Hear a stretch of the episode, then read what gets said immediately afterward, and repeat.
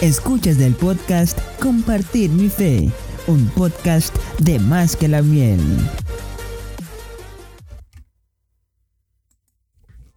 Gracias por estar con nosotros en este podcast Compartir mi fe. Durante el último mes estuvimos hablando en cuanto al testimonio. Vimos diferentes aspectos, entre ellos, ¿por qué debemos dar testimonio? Algunos errores que cometemos al momento de dar nuestro testimonio y algunos pasos prácticos para poder compartir nuestro testimonio desde una perspectiva bíblica. Hoy quiero que estudiemos algunos sentimientos que podemos tener al momento de dar testimonio y cómo poder trabajar o, digámoslo así, lidiar con estos sentimientos.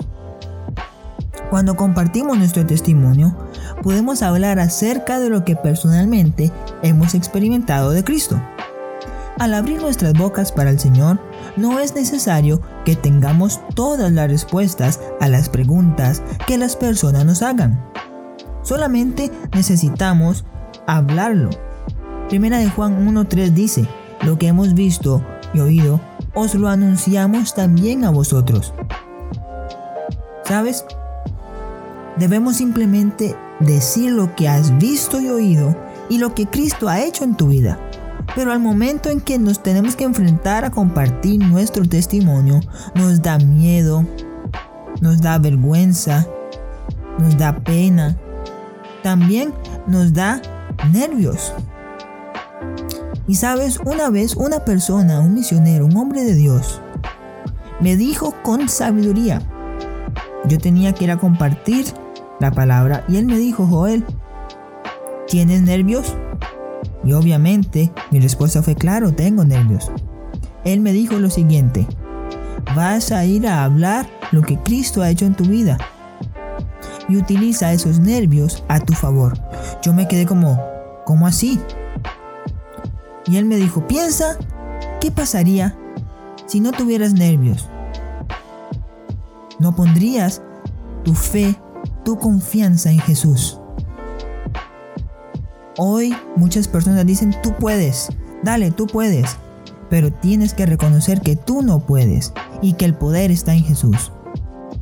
Podemos decirles a las personas acerca de lo que hemos visto y oído respecto a la palabra de vida, Cristo.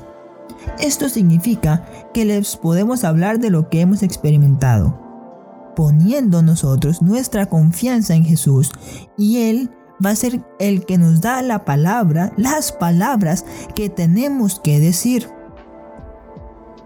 Esto significa que les podemos hablar de lo que hemos experimentado. Por ejemplo, podemos decirles cuán cargados estábamos con el pecado y la culpa y cómo recibimos a Cristo y fuimos perdonados y limpiados por Él. Pero nos sucede que muchas veces no lo compartimos porque tenemos vergüenza. El apóstol Pablo en 2 Timoteo capítulo 1, verso 8 le dijo a Timoteo, Así que nunca te avergüences de contarle a otros acerca de nuestro Señor, ni te avergüences de mí, aun cuando estoy preso por Él. Con las fuerzas que Dios te dio, prepárate para sufrir conmigo a causa de la buena noticia. Y nótese lo que le dice Pablo a Timoteo. Nunca te avergüences. No sientas miedo ni vergüenza de dar testimonio, sino que prepárate con las fuerzas que Él te da, que Dios te da, porque la fuerza viene del Señor, pero nosotros debemos depender de su poder a través del Espíritu Santo. Y podemos decirles que ahora Cristo vive en nosotros y está con nosotros todos los días. Es bien normal para nosotros hablar de nuestras propias experiencias en nuestra vida diaria, pero al dar el testimonio nos da vergüenza. Pero ¿sabes qué estamos haciendo? Sencillamente compartiendo nuestra experiencia de Cristo. Es probable que todavía no conozcas mucho de la palabra, que no conozcamos mucho de la palabra y nos dé miedo, vergüenza. Pero si has conocido a aquel que tocó tu corazón y te dio nueva vida, compártelo. podemos hablar de lo que Él hizo para nosotros.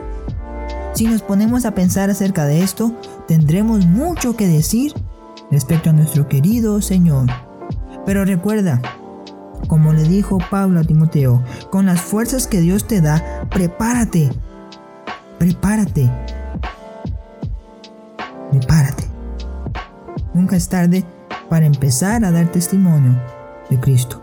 El mejor momento para hablarle a otros acerca de Cristo es inmediatamente después de ser salvos. Y si tú en este momento quieres compartir tu fe, eres nuevo creyente, no tengas miedo de poner tu fe, tu dependencia en Cristo y Él te dará las palabras que necesitas para poder dar tu testimonio. Que Dios te bendiga.